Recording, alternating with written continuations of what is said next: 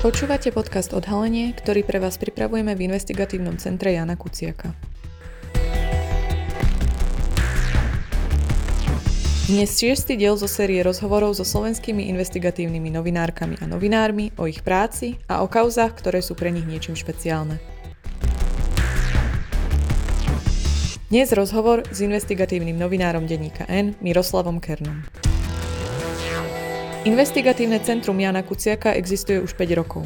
Keďže vzniklo po vražde jedného z najtalentovanejších slovenských investigatívnych novinárov, rozhodli sme sa pripraviť sériu rozhovorov práve s novinármi a novinárkami, ktorí sa investigatíve venujú. Moje meno je Lucia Kučerová a mojim dnešným hostom je Miro Kern, investigatívny novinár denníka N, ktorý sa venuje politickým témam a témam daňových podvodov. Rozprávali sme sa o tom, ako sa dostal k investigatívnej žurnalistike, o kauze Panama Papers, na ktorej pracoval s Janom Kuciakom, ale aj o tom, ako vidí budúcnosť investigatívnej žurnalistiky.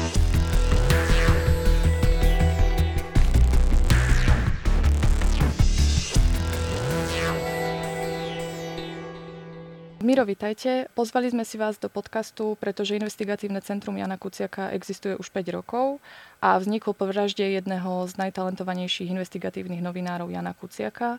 A práve preto sme sa rozhodli vytvoriť aj takúto minisériu rozhovorov s investigatívnymi novinármi a novinárkami. Miro, vy v médiách pracujete viac ako 20 rokov. Pracovali ste pre ČTK, denník SME a teraz ste momentálne v redakcii denníka N.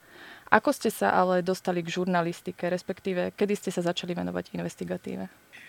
No, k žurnalistike som sa dostal tak, že som študoval politológiu a vlastne e, po konci toho Mečiarovho režimu e, som sa o politiku zaujímal a bol to iba nejaký akože pokus, že skúsim robiť toto a už som pri tom dostal. A čo sa týka investigatívy, ja som robil nejakého 6,5 roka pre Českú tlačovú kanceláriu ako spravodajca na Slovensku v Rakúsku.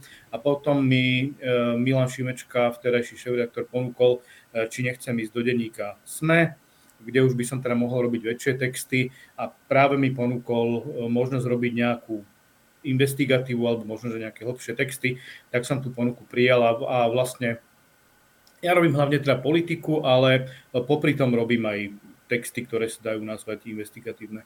Ako vieme, tak vo svojej práci sa venujete naozaj viacerým investigatívnym kauzám. Boli ste napríklad jedným z prvých novinárov, ktorú v podstate v roku 2013 sa dostal k spisu s podrobnými podozreniami z tunelovania vojenskej tajnej služby. A aký je pre mm-hmm. novinára taký pocit, že keď sa dostane k takýmto informáciám, k takému spisu, keď to má v rukách, že nie je to taká príliš veľká zodpovednosť? No, toto bola vlastne jediná kauza, ktorú by som nazval, že bola taká ako keby že osobne nebezpečná, lebo e, tam išlo o celkom rozsiahle tunelovanie vojenskej spravodajskej služby. Ja som ten spis mal niekoľko týždňov a už sa mi dokonca zdiali zvláštne veci. Aj som si cez svoje zdroje overoval, že e, čo sa to okolo mňa deje, lebo normálne ma sledovali. A to teda boli ľudia, ktorí boli, akože by som povedal, že celkom nebezpeční, lebo to viacerí z nich boli to boli bývalí siskári z tej Lexovej éry, takže to som prvýkrát mal pocit, že, že, že sa necítim úplne bezpečne a bol to skôr taký pocit, že, že niečo otvoríme, že to bude veľké, ale že teda bude to akože boj proti veterným mlynom a tak to aj vlastne dopadlo, že vlastne e, vtedy za e, špeciálne prokurátora Kováčika sa to samozrejme poslalo do stratená, aj keď vlastne ten spis bol veľmi ako podrobne, podrobne vypracovaný. Máte stále, aj keď máte takéto kauzy, že ako hovoríte, že to išlo dostratená, že máte stále tú nádej, že sa vyšetria tie kauzy, že nemáte taký pocit skepsy niekedy? Tak ten pocit skepsy mám, ale, ale tá otázka je, že čo sa tu bude diať v tejto krajine, keď akože sa na to všetci vykašľú a všetci všetci si povedia, že to nemá zmysel, lebo všetko to skončí dostratená. Takže to je ako keby, to je jak so smetiarmi, že proste, že niekto to robiť musí. Takže akože už niekoľko rokov mám ten pocit, že vlastne musím, musím niečo robiť. No. Vy ste sa venovali aj kauze lustrovania novinárov, dokonca ste boli jeden z tých novinárov, ktoré ho sledovali. Ako ste toto celé vy vnímali?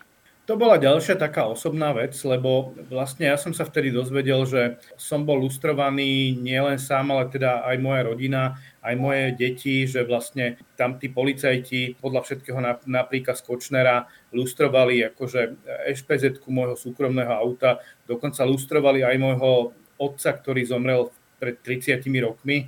Takže akože bolo to osobne veľmi, veľmi nepríjemné, lebo vlastne som vedel, že to proste nekončí niekde ako na polícii, ale že to končí v podstate u nejakej politickej mafie. Po vražde investigatívneho novinára Jana Kuciaka, ktorý v podstate tiež bol súčasťou týchto lustrovaných novinárov a potom, ako ste boli vy takto lustrovaní, myslíte si, že na novinári na Slovensku sú v bezpečí? No tak tá vražda ukázala, že v bezpečí nie sú.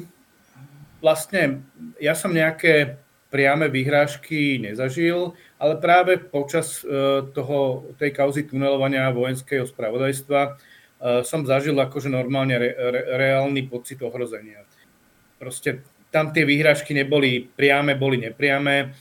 Ako vtedy, vtedajší aktéry tej kauzy e, aj sa so mnou stretli niekoľký a v podstate nepriamo sa mi vyhrážali, že, že ma proste zažalujú tak, že ma zničia a tak ďalej. Takže ako ten pocit nejakého ohrozenia už tu mám celkom dosť rokov a akože samozrejme, že to vyvrcholilo vraždou Jana Kuciaka a ten pocit nejakého ohrozenia akože do istej miery tu pretrváva.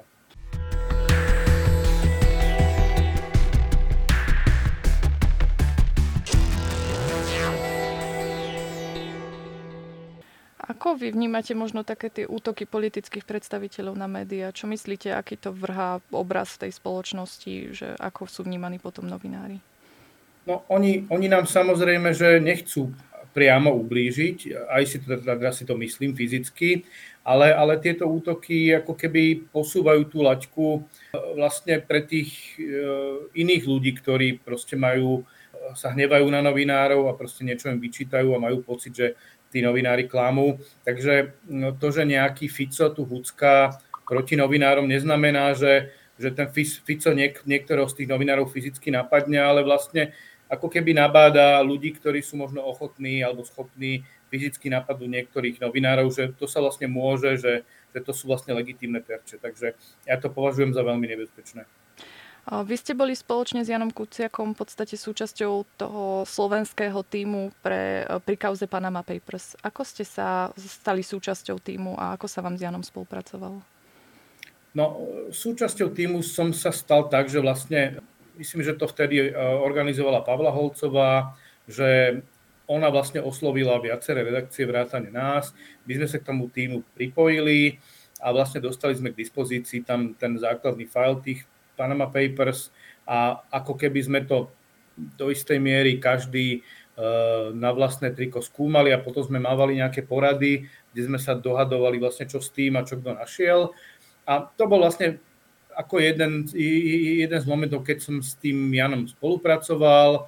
A vlastne, čo ma teda prekvapilo, a to sa vlastne týkalo aj tých Panama Papers, že e, on má ako keby okrem iných dobrých vlastností, má podľa všetkého mal akože veľmi veľkú trpezlivosť a pamätám si, že som od neho niečo chcel, aby mi, lebo, lebo on už mal, on mal samozrejme väčší prehľad o tej kauze ako ja, lebo on ako keby pristupoval k tomu ako iným spôsobom, takým tým systematickejším. Ja keďže som na to nemal 24 hodín denne čas a robil som to po inej robote, tak ako keby ja som si tam nejaké fragmenty z toho vyhľadával, niečo som si overoval a on ako keby e, ten data mining robil taký plošný, on išiel od začiatku po, kon, po koniec, čo vlastne asi to chcelo naozaj, že akože desiatky hodín roboty do týždňa, alebo možno, že aj viac. A viem, že som si od neho niečo pýtal a viem, že on mi odpovedal v nejakom absurdnom čase, že mi napísal mail o nejakej eh, štvrtej ráno, alebo, alebo tak to som si povedal, že, akože, že naozaj, že, že jak sa k tomu hovorí, že, že k tomuto typu žurnalistiky netreba len mať nejaký rozhľad, nejaké, nejaké proste eh, vedieť, že kedy vám zapnú tie alerty, že sa tam niečo divné deje, ale že k tomu treba ako v úvodzovkách olovený zadok, že, že, že vlastne treba k tomu akože aj eh, veľkú trpezlivosť. A to som si všimol, že on má akože podľa všetkého obrovskú trpezlivosť. Pri tom Panama Papers vznikla v podstate takto taká zaujímavá spolupráca novinárov naprieč médiami a to je vlastne, čo si aj ja pamätám, to, čo Jano vždy chcel, že chcel takú tú spoluprácu novinárov bez ohľadu na redakcie. Ako ste to vnímali vtedy a ako to možno vidíte teraz? Myslíte si, že má potenciál takáto spolupráca naprieč redakciami? Čiastočne, lebo zasa som bol eh, aj v nejakých tímoch, ktoré, v ktorých tá spolupráca podľa mňa nefungovala dokonale, lebo bolo to troška, ne, akože v princípe si to viem predstaviť a, a ten príklad tých Panama Papers, dajme to, bol z tých lepších, ale, ale, ale je to komplikované, ale nie kvôli tomu, že by tie médiá nechceli spolupracovať, ale že uh, to tempo napríklad je akože úplne iné u tých novinárov. Hej? A niekedy je akože hrozne komplikované sa dohodovať na, len na také jednoduché veci, že kedy to dáme von, či to dáme von a ako to dáme von. A to je komplikované, lebo proste telky 19.30, 19.0, weby 19.0, hluchý čas. Pre, pre mňa akože je dobré, keď to vyjde o 8 alebo o, o 9 po obede, hej, do obeda.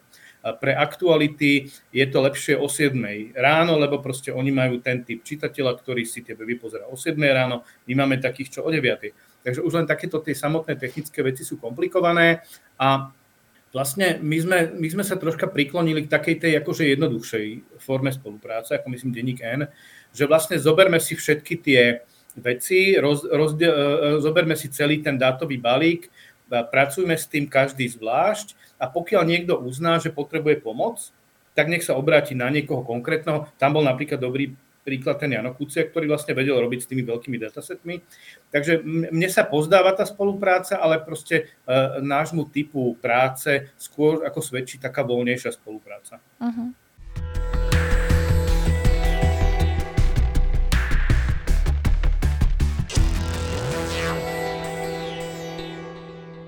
Keby sa vás niekto teraz pýtal, že prečo je dôležitá investigatívna žurnalistika, aká by bola vaša odpoveď? No, je, je dôležitá preto, lebo, lebo takéto to obyčajné spravodajstvo proste veľa vecí nevyrieši, veľa vecí neodhalí.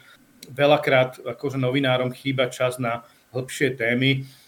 Ja som to pochopil pri, myslím, že poslednú takú väčšiu vec som robil zhruba pred rokom a to boli exporty e, toho tovaru dvoj, dvojitého učenia do Ruska zo Slovenska.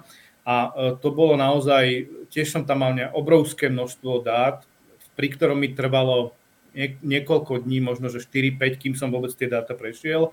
A potom akože niekoľko ďalších dní mi trvalo vlastne overovať všetky e, podozrivé položky, kde vlastne v tom Rusku mohli končiť.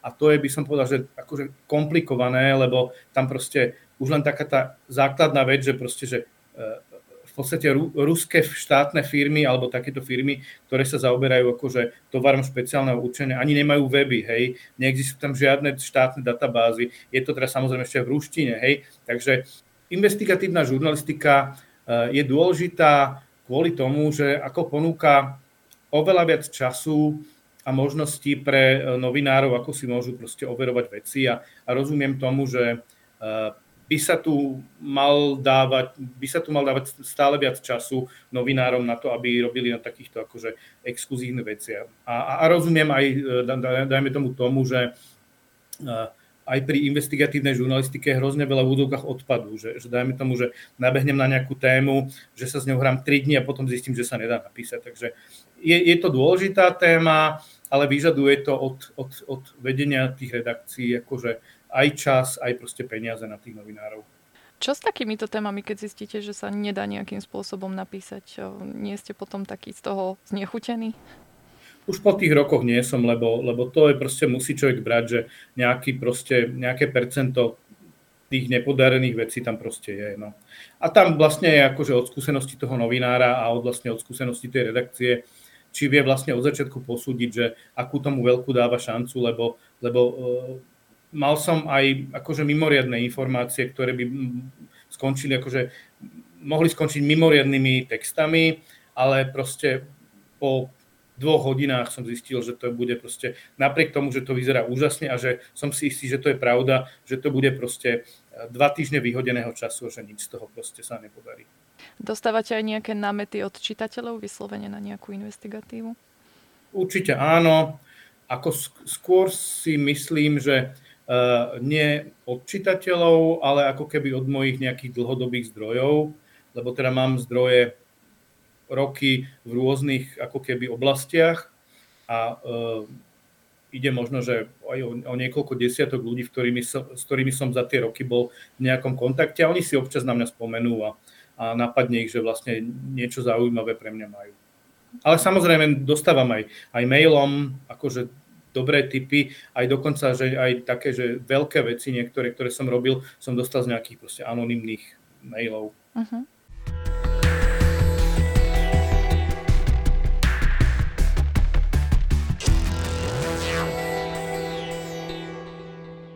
Čo si myslíte o takom, čo veľakrát teraz počúvam, že investigatívnych novinárov čo chvíľa nahradí umelá inteligencia? To je úplný nezmysel.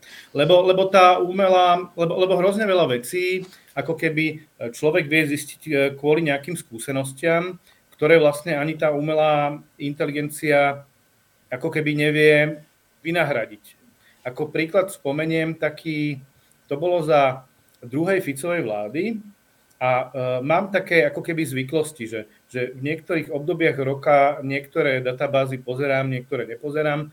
A vtedy ma, uh, to som robil niekoľko rokov, vtedy, uh, že, že vlastne viem, že štát, uh, keď hospodári, tak vlastne uh, ministerstvám, štátnym inštitúciám pred koncom rokom zostávajú peniaze.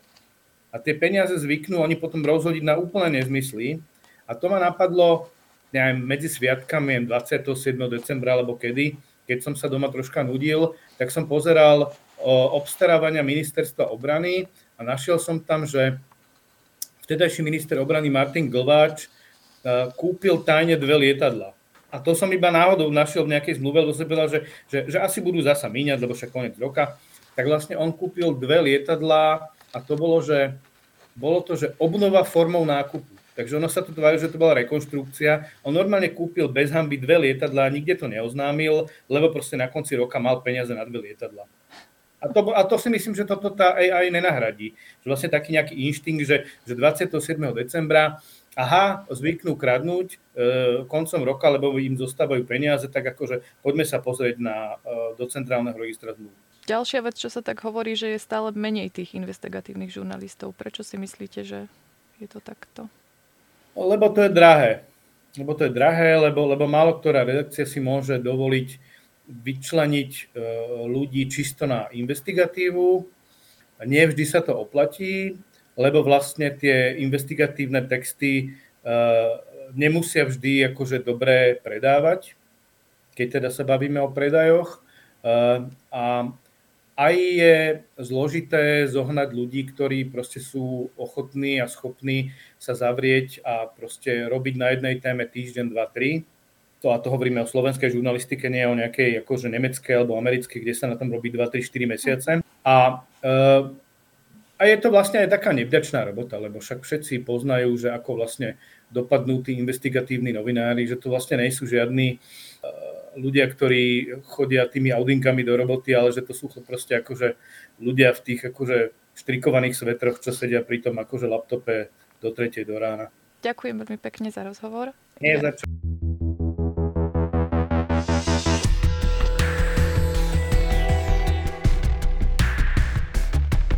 Ďakujeme, že ste si vypočuli podcast Odhalenie investigatívneho centra Jana Kuciaka.